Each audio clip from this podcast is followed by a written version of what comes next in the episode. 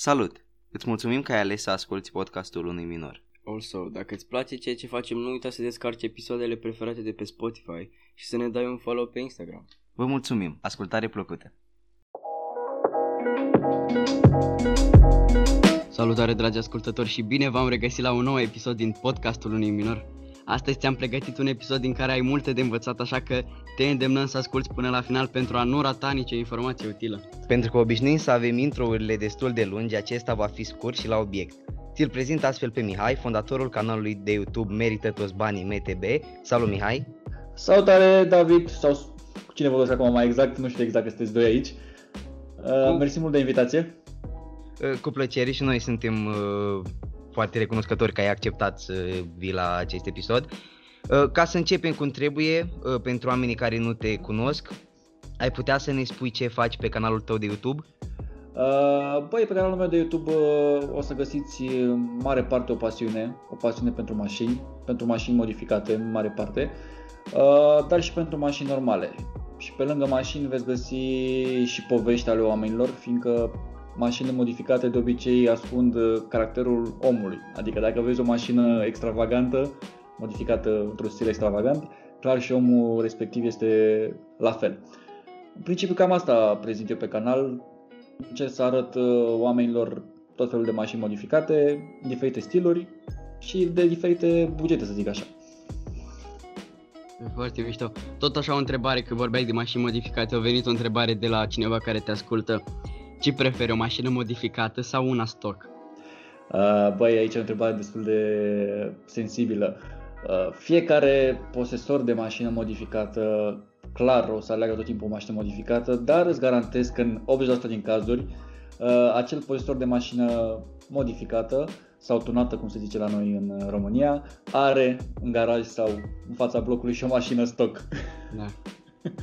Fiindcă mașinile modificate, într-adevăr, sunt faine, arată bine, dar toți care se apucă de acest sport, să zic așa, trebuie să știe că o mașină modificată este exact ca o femeie care începe să ducă la, nu știu, la coafor, la salon, își pune acid în buze sau nu știu ce fac acum femeile. Încep, trebuie să ai o întreținere mai uh, aparte, să zic așa. Da. Corect. Am observat și noi că faci review-uri la mașini de tot felul la tine pe canal împreună cu proprietarii mașinilor.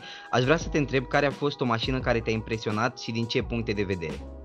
Uh, am filmat destul de multe mașini, nu știu exact câte sunt pe canal, dar cred că sunt vreo 200.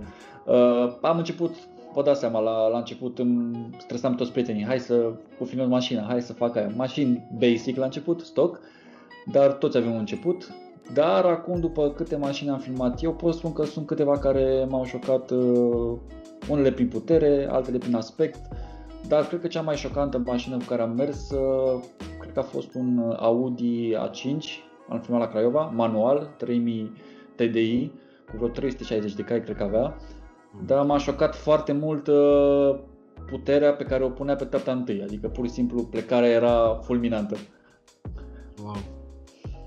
Da, cel puțin Dar, uh, chestiile astea impresionează foarte mult uh, oamenii pasionați de aceleași, aceleași lucruri. Știu că am văzut, nu știu, se vorbește cu foarte multă pasiune de chestia asta. Uh, da, e o mare pasiune. Uh, e o comunitate destul de mare cu tuning auto. Uh, ca în orice comunitate mare, vă dați seama că se formează și bisericuțe, adică Corect. nu e chiar uh, cel mai uh, unit uh, lucru pe care poți să-l faci atunci când te pus să faci uh, modificări de mașini, fiindcă oricum o să fie invidie, unii o să fie cu tine că îți place BMW, altul, alții că da. Audi, mă rog, fiecare cu gusturile lor. O întrebare. Deci, de la, cam de pe la ce vârstă ai, prim, ai dobândit așa pasiunea asta de, la, de mașini, dacă ai dobândit-o la cineva sau singur ți-ai, uh, ți-ai inspirat-o și cum ai reușit să faci din pasiunea asta să faci ceva atât de mișto ca în ziua de azi, la moment? Bă, păi, uh, sincer mă gândeam, chiar acum câteva zile vorbeam cu prietena mea că eu de mic aveam, eu mai am un frate mai, mai mic și de mic îmi plăcea să cumpăr mașinuțe, tot felul de astea și îmi povestea maica mea că atunci când mă să cumpăr o mașinuță și știți și voi că nu aveam bani atunci să cumpărăm machete sau chestii astea super scumpe, da mă duceam și cumpăram mașină din bazar sau ne cumpăram mai mea și dacă pur și simplu nu mergea roata drept, începeam, mă puneam uh, pe plâns și spuneam că mami, mașina asta e stricată, că nu-mi place, ia alta.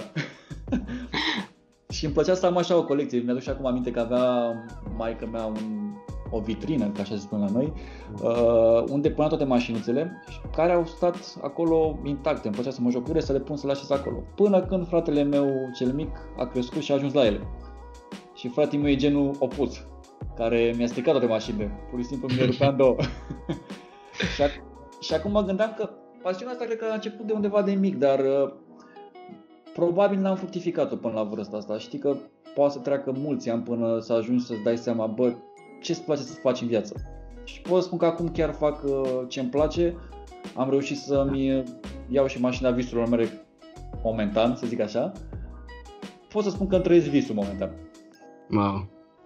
E foarte mișto să vezi pe cineva care este, pur și simplu, nu știu, mie îmi dai un vibe foarte bun, să zic așa. Ai, vorbești cu foarte multă pasiune și respect foarte mult chestia asta. Uh, și că ai spus de mașina visurilor, care este mașina visurilor tale? Uh, pot să spun că e un vis aproape îndeplinit. Uh, când eram mic, uh, aveam un coleg care venea cu tatăl lui la școală și avea exact un BMW 39 pe care 20 de ani mai târziu l-am cumpărat eu. Nu este acesta, am mai avut un 39 înainte. Și pot să spun că mi se părea ireal cum poate să arate o mașină, nu știu, mi se părea SF, adică avea scaune electrice, toate astea, piele, mi se părea wow. Și sincer, după aceea a început să nu mai placă BMW-ul. Din cauza stereotipului pe care îl găsim în România cu șoferii de BMW și tot așa. Uh, nu mi-a plăcut. Mi-am cumpărat alte mărci. Până când am auzit că își vinde mașina, am auzit de la prietenul meu că tatăl lui vrea să vândă mașina și a zis, bă, ți-o cumpăr eu. Și de atunci mi-am dat seama, băi, eu sunt cu mașinile vechi, mie îmi plac mașinile vechi, și mai nou mi-am descoperit și mașina pe care o, des- o desenam când eram mic, mi-am dat seama că eu nu știam să desenez mașini rotunde. Făceam așa un pătrat și aia era mașina mea. Și cumva se apropie cu mașina pe care o conduc astăzi. Este, pentru noi cel puțin, uh, nu ne plac foarte mult poveștile când oamenii chiar ajung să realizeze lucrurile pe care și le doreau de mici și suntem foarte încântați că auzim lucrurile astea. Uh, acum, ca să rămân puțin pe linia asta de plutire, eu recunosc că nu sunt cel mai mare cunoscător când vine vorba de mașini, așa că uh, și fa- am făcut deja 18 ani uh, și aș vrea să te întreb, Uh, mulțumesc. Care sunt criteriile de orientare pentru un tânăr cu minimă cunoștință despre mașini, dar care vrea să achiziționeze o mașină la mâna a doua? Uh, în primul rând, nu-ți cumpăra mașină de toți banii. Am făcut greșeala asta, nu o să mai fac niciodată uh, și încearcă să-ți cumpere o mașină care o să-ți lase bani în buzunar. Prima mașină pe care am avut-o, tot la fel la 18 ani, eu am jucat Metin 2, nu știu dacă știi jocul Metin 2. Ba da, știu, n-am, n-am da. jucat, da. cel puțin am jucat. Eu am fost puțin obsedat de treaba asta când am făcut o chestie, de obicei am făcut-o la extrem, am făcut level maxim pe oficial, toate astea și la 18 ani am fost într-o dilemă, bă, mai continui cu jocul ăsta sau îmi vând contul și mi iau o mașină, că luasem permisul. Și m-am gândit, bă, hai să vând contul. Am reușit să vând contul de Metin cu 1000 de euro și mi-am luat un Opel Corsa C cu motor diesel, 65 de cai. Pot să spun că toate mașinile pe care le-am avut acum, așa am avut vreo 5 la număr, până la vârsta de 25 de ani, a fost cea mai bună mașină fiindcă îmi păstra bani în buzunar. Deci la 18 ani contează să ai o mașină care să nu te streseze din punct de vedere financiar. Aici fiecare după bugetul fiecăruia. O, eu am rămas să leacă șocat la, la faptul că ai vândut contul din Metin cu 1000 de euro. Da, da, am avut 99 pe Metin 2 oficial, ah. pe Orion, dacă se mai țin minte exact serverul. Și am vândut unui, uh, unui soldat din America ceva de genul, mi-a dat uh, bani în cont și automat i-am dat și eu contul pe e-mail. A plâns puțin inima mine când mă muncisem pe contul la vreo 6-7 ani, adică da, să ceva. Pentru da. 1000 de euro zic să merite. Bă, am meritat, că mi-a luat mașina cu care am mers 2 ani de zile, apoi am dat-o fratului meu, am mers și el 2 ani de zile, apoi a vândut-o și culmea e că acum un an jumate aproape era să o cumpăr înapoi. Dar nu m-am grăbit și a dat-o altcuiva că am văzut că vorbeai despre cât de important este să ții o mașină pe care să poți să, să o și întreții, știi? Uh, că suntem faptul că suntem în România și Dacia este o firmă românească în fine. Sunt foarte da. multe, nu, nu controverse, sunt foarte multe opinii divizate asupra acestei mărci. Tu, tu care e părerea ta asupra, asupra Daciei? Crezi că este o marcă respectată? Uh, părerea mea este că Dacia, cel puțin ultimele modele, s-au abătut cumva de la, nu știu, imaginea pe care brandul Dacia trebuia să o aibă pentru noi românii. Noi avem niște salarii micuze, avem niște străzi, hm, așa și așa, nu poți spui că sunt cele mai rele, nici cele mai bune. Uh, prima variantă de Dacia, adică Dacia Logan, mi s-a părut cu niște motorizări super ok, fiabilă, puține probleme cu rugina. În schimb, acum la ultimele modele s-au bătut puțin la, de la treaba asta de mașină fiabilă. Au pus niște motoare, după părerea mea, care nu o să ducă la fel de mult uh, în timp. Au adăugat niște briz brizuri niște LED-uri, niște, nu știu, un uh, MP3 sau cum se numește asta, o navigație cu Bluetooth și ți-a luat ochiul și uh, ai cum, o cumperi, știi? Chiar dacă este mult mai scumpă. Uh, nu știu să zic, în prezent nu mi-aș cumpăra o Dacia, în schimb în trecut, dacă aș compara cu modelele trecute, sincer mi se par niște mașini faine, adică am mers cu un taxi care avea 800 ceva de mii de kilometri și mergea foarte bine. A, mergea bine. Văzusem da, adică... că... Scuze, spune. Nu, spune, spune. Voiam zic că văzusem uh, în Franța sau ceva de genul ăsta, erau fix modele de mașină Dacia cu sigle de Renault, parcă. A, și asta mi se pare o mică păcăleală, fiindcă este o dublă calitate. Nu știu dacă doar la Dacia, uh, poate la toate brandurile e treaba aceasta, dar este o dublă calitate. Adică dacă îți cumpări o Dacia din Franța, o vei găsi din contră mai ieftină. Dacă nu mă credeți, intrați pe site-ul Dacia și să vedeți că Loganul și Duster este mai ieftin ca în România. Și am văzut la niște băieți pe YouTube că problemele pe care le regăsim pe dacile noi de fabricație, de aliniere, puși, tot felul de chestii care se găsesc, uh, acolo nu există. Ciudat, dar nu există. Am înțeles. E, uite, eu am o întrebare legată de YouTube acum, pentru că din câte am observat, tu te-ai apucat acum aproximativ 2 ani de YouTube. Cam așa da, care a fost motivul pentru care ai ales acest drum? Acest drum l-am ales uh, din prisma faptului că poți, poți să spune acum uh, aiurea, fiindcă pierdeam foarte mult timp pe YouTube. Eu urmăream uh, foarte mulți youtuberi care prezentau mașini și a plecat oarecum într-o frustrare că, băi, cum reușesc ei să meargă cu mașini super faine, fie au bani foarte mulți, fie, mi-am dat seama, fie fac YouTube, știi? Sunt două variante. Da. Și automat m-am apucat, am luat, aveam un telefon, m-am trezit dimineața, am spus prietenii mele, băi, eu mă apuc de YouTube, am început să filmez, la început nu știa ce să filmez, am început să filmez daily vlog, cum filmează toată lumea. Și apoi mi-am dat seama, băi, n-am cum să fac daily vlog eu, fiindcă mie îmi plac mașinile și nu, nu e ok să încurci lucrurile. Și am început să stresez toți prietenii. Hai să prinzi mașina, hai vin aici. Toți când mă întâlneam cu ei prin oraș, pe lângă salut ce mai faci, auzi, vrei să prinzi mașina? Da. și așa a început. Să înțeleg că a început din uh, pasiune mai degrabă decât uh, dorința de a face bani sau de a monetiza. Băi nu, uh, aș fi ipocrit să spun acum că să faci bani din YouTube nu e ok. E foarte fain să faci bani din ceea ce îți place.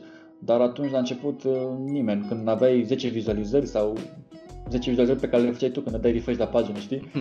da, da. nu, putem, nu puteam să spun că mă gândeam la bani. Dar automat au început să vină și banii. Acum, orice chestie pe care o faci, dacă reușești să scoți și bani în treaba asta, e foarte bine. Nu e ok să te culci pe urechea să faci doar bani, știi? Fiindcă nu mai cumva dai la o parte pasiunea și plăcerea pentru treaba asta. Mai să știi, chestia aia pe care ai spus-o la început, că vedeai că alții merg cu mașini mișto și te gândeai că, wow, cum ar fi să merg și eu. Da, da. Am, am, mai, auzit, am mai auzit asta la, la câteva persoane și eu personal când văd pe cineva care are aceeași pasiune cu mine și aceeași viziune într-un fel și uh, cumva urmăresc procesul de unde a plecat și unde a ajuns și văd că a reușit, pe mine personal mă motivează foarte tare și mă gândesc că asta o să se întâmple și cu ascultătorii care uh, au aceeași pasiune cu tine. O să fie foarte motivați de faptul că ai pornit dintr-un punct și ai reușit să-ți clădești tot să-ți clădești cumva o carieră. Aș putea să-i spun că e o carieră, nu? Sau... Băi, chiar, chiar a început să fie o carieră. O carieră este atunci când uh, lumea te recunoaște pe stradă. Eu mă numesc Mihai Celeverdeanu. Uh, dacă spui numele ăsta oriunde, probabil nu o să știe cineva. Uh, am o facultate, am un master, adică ar fi trebuit să fiu mai cunoscut decât sunt pe YouTube, să zic așa.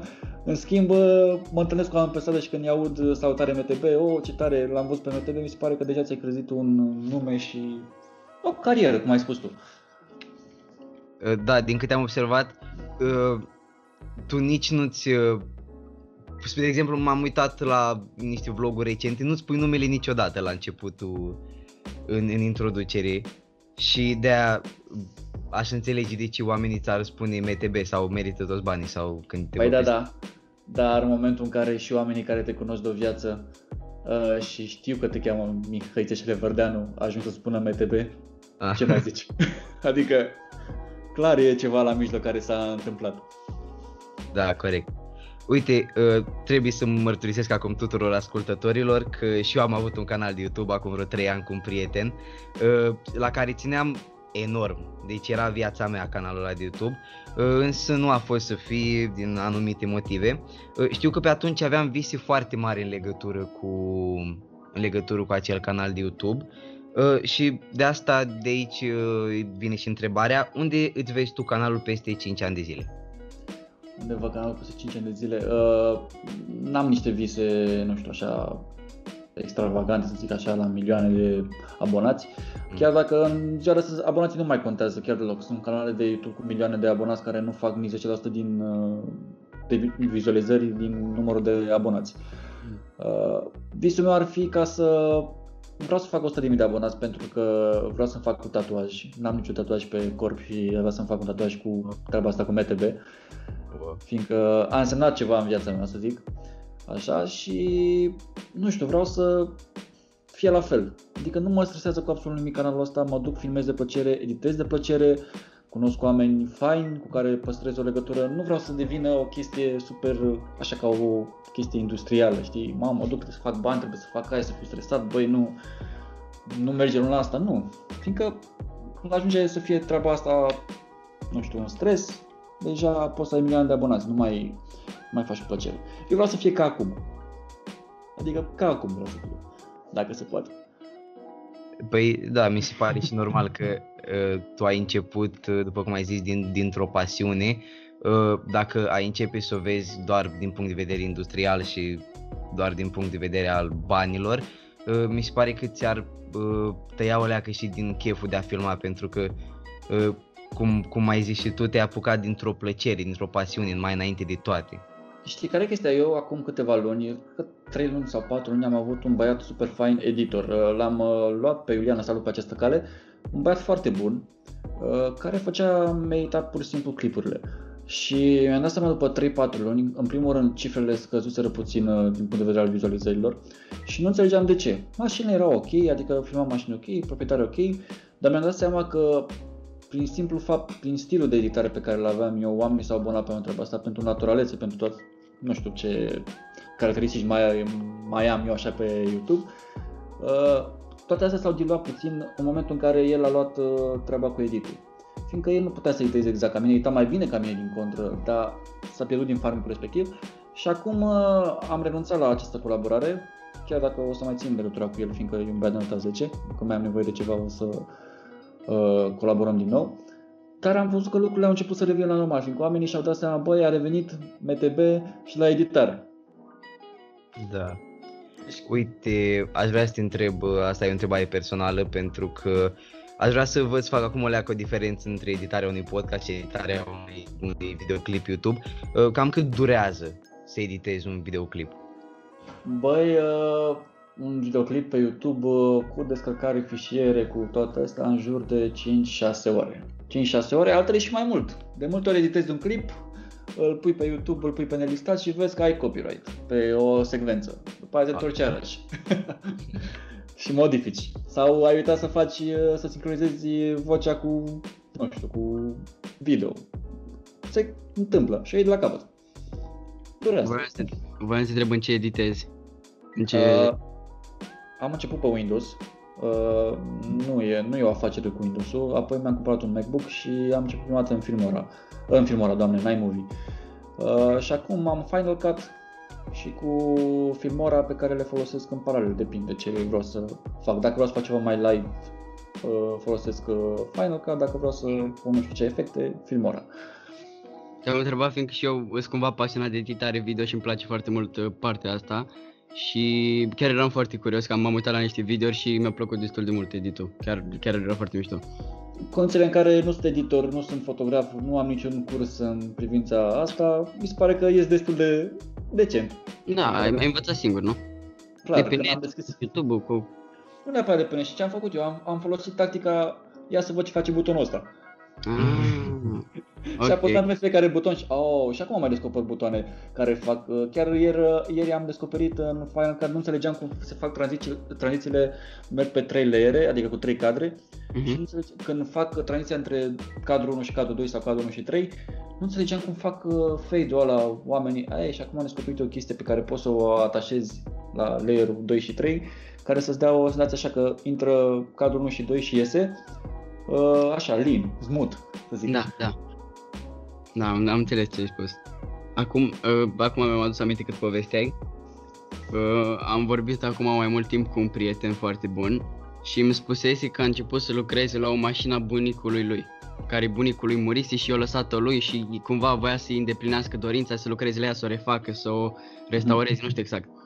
Um, dacă ar fi să alegi o mașină pe care, o mașină pe care să o ai ca proiect, știi care ar fi unul și doi știu că atunci căutasem și eu să mă documentez cumva că mi se părea foarte interesant să te pui să faci la o mașină, să lucrezi la ea și numai că nu, nu găseam cumva de unde aș putea să încep, de unde aș putea să mă informez, de unde... Să începi să modifici o mașină de, de unde trebuie să începi? Da, de unde să încep și ce mașină ai alege să modifici, dacă ar fi. Păi fiecare facem greșeli la început. Și eu am făcut greșeli la început. Uh, Ți-am spus că am mai avut unul de 39 înainte, l-am luat diesel. Nu, nu era o afacere bună, fiindcă nu, o mașină modificată, părerea mea, acum poate o să primesc să iei, poate nu. Am dat la concluzia că nu merită diesel. Ia-ți benzină, fiindcă e mai exclusiv, să zic așa. Mhm. Uh, Tot la fel am început să modific diesel, mi-am dat seama nu e ok, iau de la capăt, cumpără benzină. Am cumpărat benzină, n-am cumpărat un motor foarte mare. Vezi că atunci când modifici o mașină e, e fain să pui toate lucrurile în balanță. Eu am vrut pachete, am vrut să fie neagră, am vrut să fie benzină, mă rog, manual, toate, uh, toate criteriile. E, în schimb, acum, după 2 ani de modificat la ea, de-aia spuneam că este un vis pe jumătate împlinit, fiindcă, sincer, aș fi vrut un V8. Dacă aș da timpul acum înapoi, n-aș fi luat mașina asta, aș fi luat un motor mare și apoi să fac tot ce am făcut în mașini pe care le țin acum. Și atunci aș fi spus că este un vis îndeplinit. Dar vezi că nu, nu poți să anticipezi, fiindcă atunci vreau doar aspect. Acum parcă aș vrea și sunet și putere. Mhm. Depinde ce vrei să faci tu cu ea. Dacă vrei o mașină strict de aspect, caută mașina care îți place ție așa vizual cel mai mult și în care visezi că atunci când o încui, te întorci de două, trei ori la ea și să o admiri cum arată, știi, parcată. Da, da. Ca sport, ce îți place mai mult acum o curiozitate? Ca sport, ce îți place mai mult, uh, off-road-ul sau rally-ul? Uh, Băi, Sau niciuna? niciuna din ele, sincer. Îmi place foarte mult, uh, foarte mult uh, drag racing-ul. Aș vrea să particip la un campionat cu mașini care merg tare în linie dreaptă. Dar între uh, rally și off-road, off-road. Am mai mers cu oameni pe euro și îmi place. Uite, ce, ce voiam să te întreb, uh, pentru că am vorbit de YouTube anterior, uh, aș vrea să-ți mai pun o întrebare pentru că uh, când făceam eu, toată lumea avea o problemă, nu, nu-și dădeau seama cum pot crește.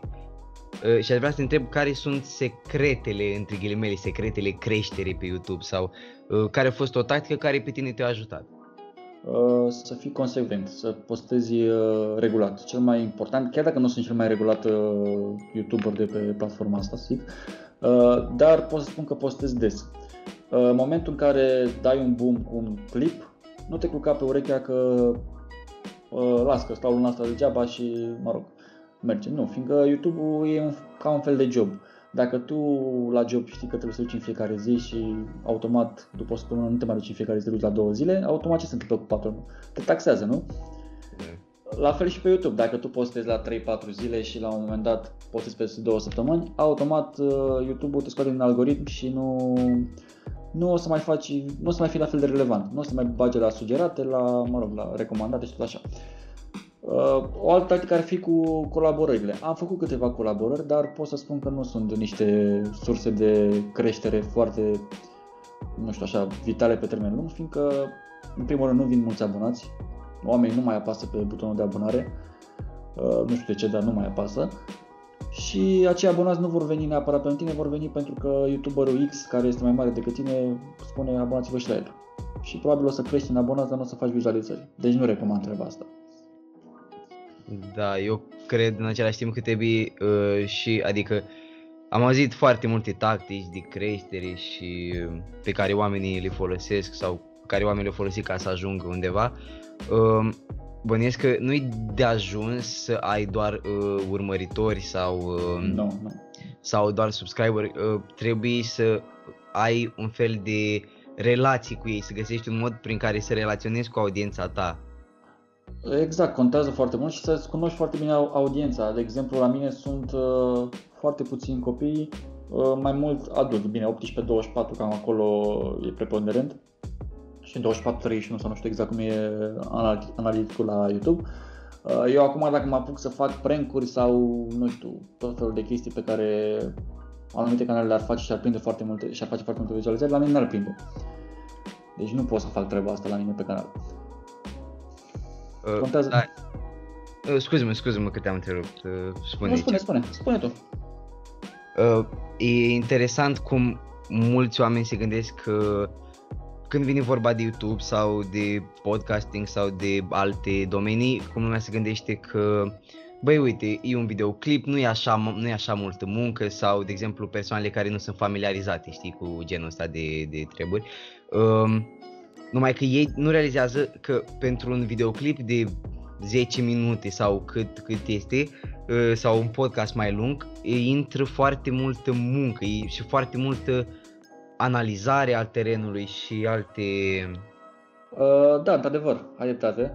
Uh, La podcast nu știu exact, uh, bine, că dacă ai face un podcast cu video, automat ai mai trebui să mai bagi niște bănuți acolo în uh, niște aparatură, dar Da. pe lângă banii pe care îi investești în treaba asta și pot spun că am investit, cred că vreo 3.000-4.000 de euro până acum în, doar în aparatură, uh, băi, timpul nu ți-l dă nimeni înapoi, fiindcă în momentul în care trebuie să filmezi o mașină, bun, e plăcere, nu zic că mă duc acolo cu nu știu, cu greutate sau, mă rog, că sunt constrâns de anumite circunstanțe. Uh, dar pierzi timp.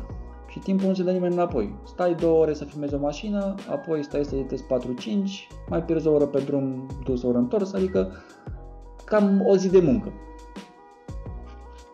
Cam 8 ore, cam pe acolo. Să faci un Eh, clip.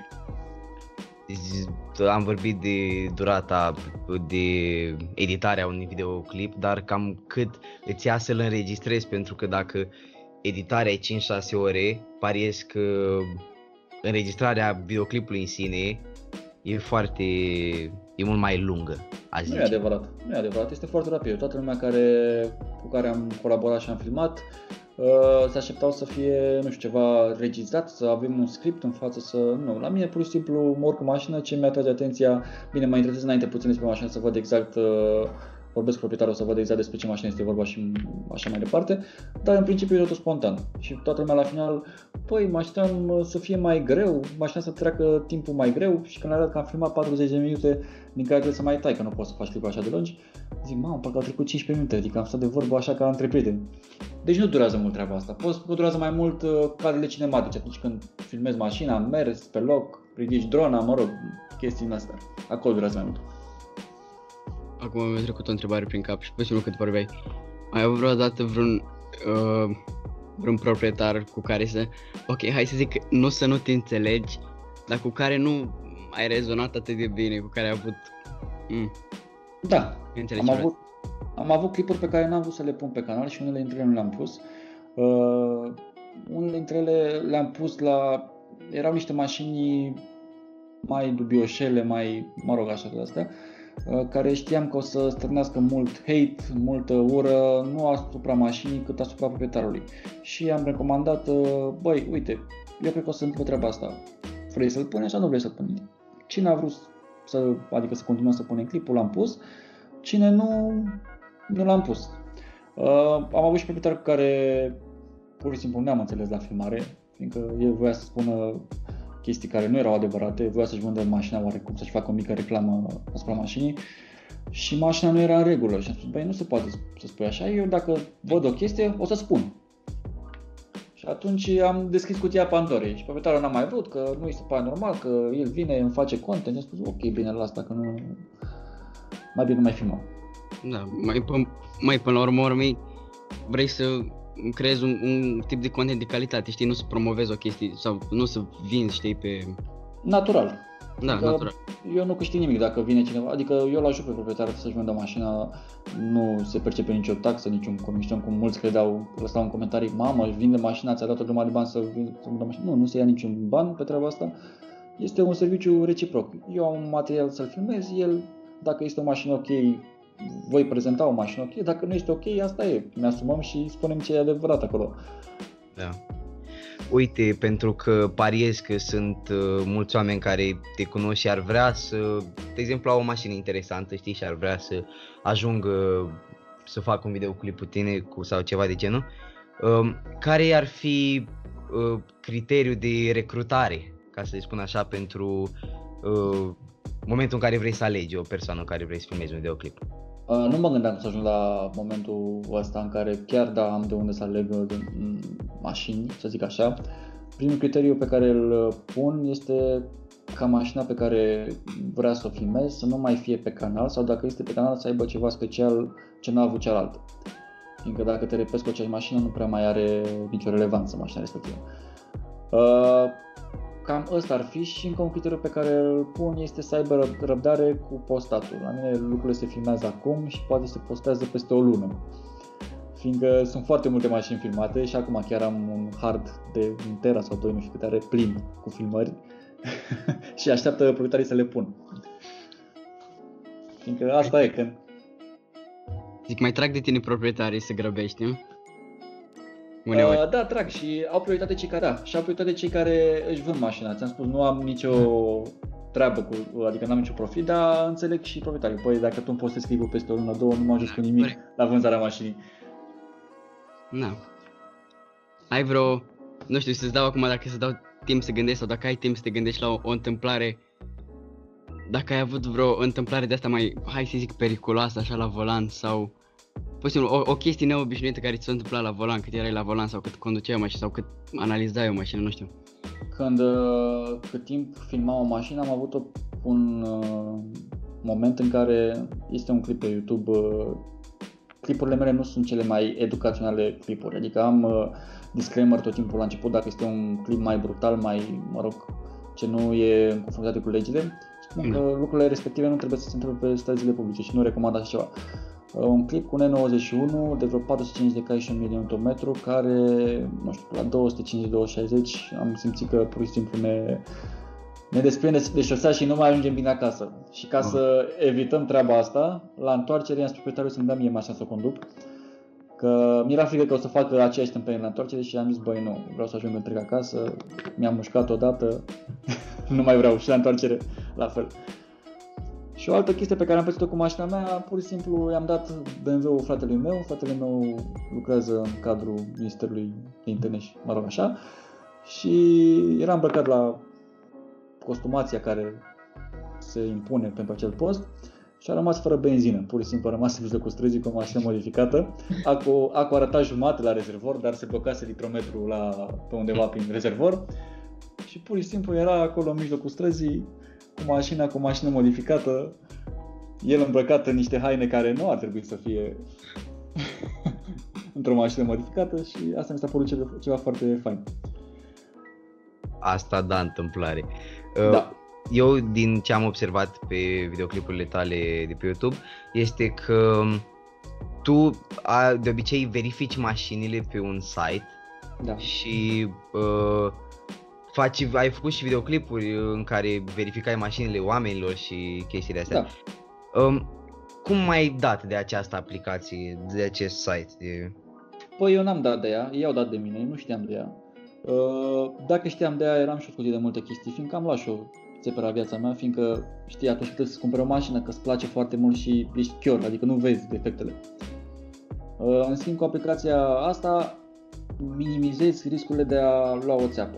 Nu zic că este o aplicație minune, poate să dea greș, nu e nicio problemă, banii se returnează înapoi sau se dau credite înapoi pentru o altă verificare.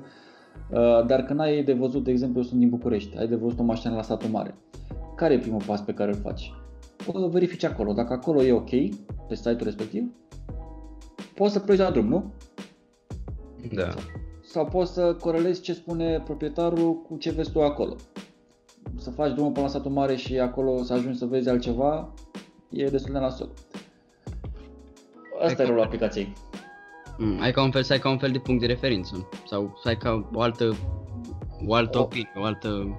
E prima opinie. Când, a, când vezi o mașină și îți place, în anunț toate arată perfect, când suni la proprietar totul e perfect, tu atunci poți să faci așa o paralelă între ce spune proprietarul și ce vezi acolo. Automat, dacă se pare vreo chestie, poți negocia prețul, fiindcă unele da, unele da. Eu cred că nu există mașină fără daună. Chiar recent am verificat-o și pe a mea și am rămas șocat de ce daună a avut mașina. Vezi, despre ce ți-am spus, că dacă știam de aplicație atunci, poate nu l-am, sau poate puteam să negociez la preț când am cumpărat mașina. Asta. Da, și e frumos că tu împărtășești cu alți oameni ca ei să nu facă aceeași greșeli ca și tine. Da, și credem că era să, da, să, de fapt, nu cred că am fost dat în judecată pentru treaba asta, fiindcă eu am un clip pe YouTube cu un Samsar care a prins destul de are vreo 500.000 de vizualizări, care, din contră, multă lume spune că este fake, este real 100%, dacă vreți, dar aveți unde să puneți, fiindcă nu e video, să vă dau uh, pozele în care, după un an de zile, proprietarul, chiar dacă i-am durat fața, i-am modificat vocea, toate astea, uh, a văzut video și a spus să mă dea în judecată. Până acum nu m-a dat în judecată. Încă. Amenințări, multă lume mai face.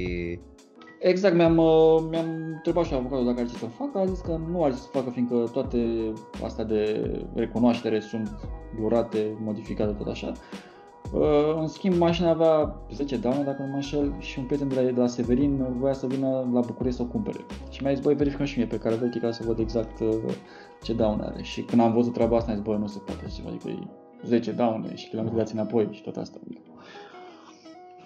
Mai cumva când se uită și vede că îți merge bine, parcă, parcă nu-i convine, știi? Și parcă ar vrea să vină să-ți bage la căbeți în roate, nu știu.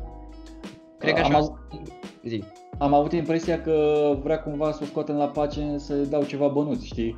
Dar Ah, eu, dar eu i-am spus că nu, nu mă interesează, nu vreau să da,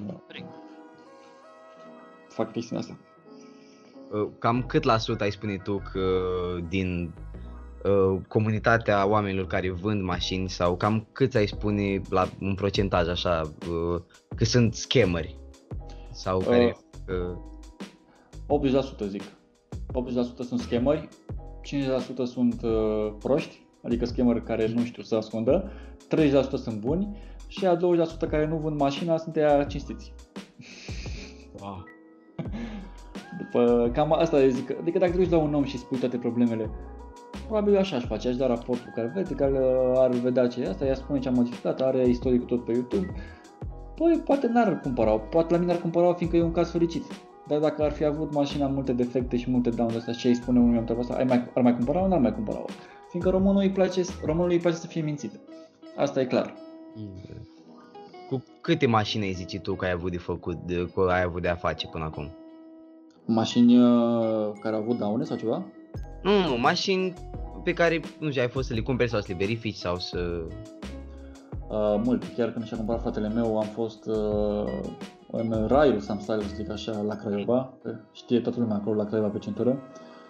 Și eram, uh, și-a cumpărat un Touareg și pe cartea, pe cartea service care era făcută, fiindcă cartele service sunt 100 de euro costă cartea service, arăta ultima reviză la 190.000 de kilometri și o găsisem pe care vertical cu 310.000 de kilometri uh, în 2018 deci, și eu arătam și îmi spuneam, nu că asta e reală, n-are cum să fie reală. Și eram, păi, dar n-are cum să spun. Uite, mi-arată istoricul de la începutul mașinii.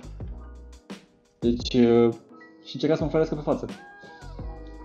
Mm. Deci, se Și, întâmplă. frate, și fratele tău este pasionat de mașini? Nu, no, ele cu mașinile să se învârtă roata și să fie cât mai mare posibil. De asta și-a cumpărat Touareg. Mm. Mă, mă gândeam cumva că vă duceți împreună, asta... Suntem total opuși. Nu. Ți-am spus de când eram mici. El, la el nu contează o mașină, contează să meargă. Da. Da, da, vine la tine pentru sfaturi. Uh, nu, nu, nu-l pasionează. Tot timpul spune, băi, ce cu mașina asta că ai făcut-o să nu mai poți să mergi chiar pe stradă. Am spus, băi, e pasiune. Da. Uh, pentru că deja am, am atins uh, 40 de minute sau uh, am vrea să încheiem aici episodul, dacă e ok și cu tine. Foarte ok. Dacă mai aveți întrebări, îmi spuneți, dacă nu, nu. Uh, nu, nu, oricum, noi, noi, ideea e că noi ne-am improvizat, am, scris, am scris câteva întrebări dinainte și pe la jumătatea episodului am rămas fără și am Ah, început ok. să improvizăm. Numai Mi-am dat că seama. nu, a fost uh, un fel de antrenament și pentru noi. Uh, oricum, noi îți mulțumim foarte mult că ai ales să ne-ai acordat puțin timp din uh, timpul tău și ai ales să vii la un episod. Uh, noi vă Mulțumesc și eu. mulțumim, vă mulțumim uh, persoanelor care ați ajuns până aici și ați ascultat până la final. Noi am fost podcastul unui minor Eu am fost meritos banii. și ne vedem data viitoare. Ah, bye bye.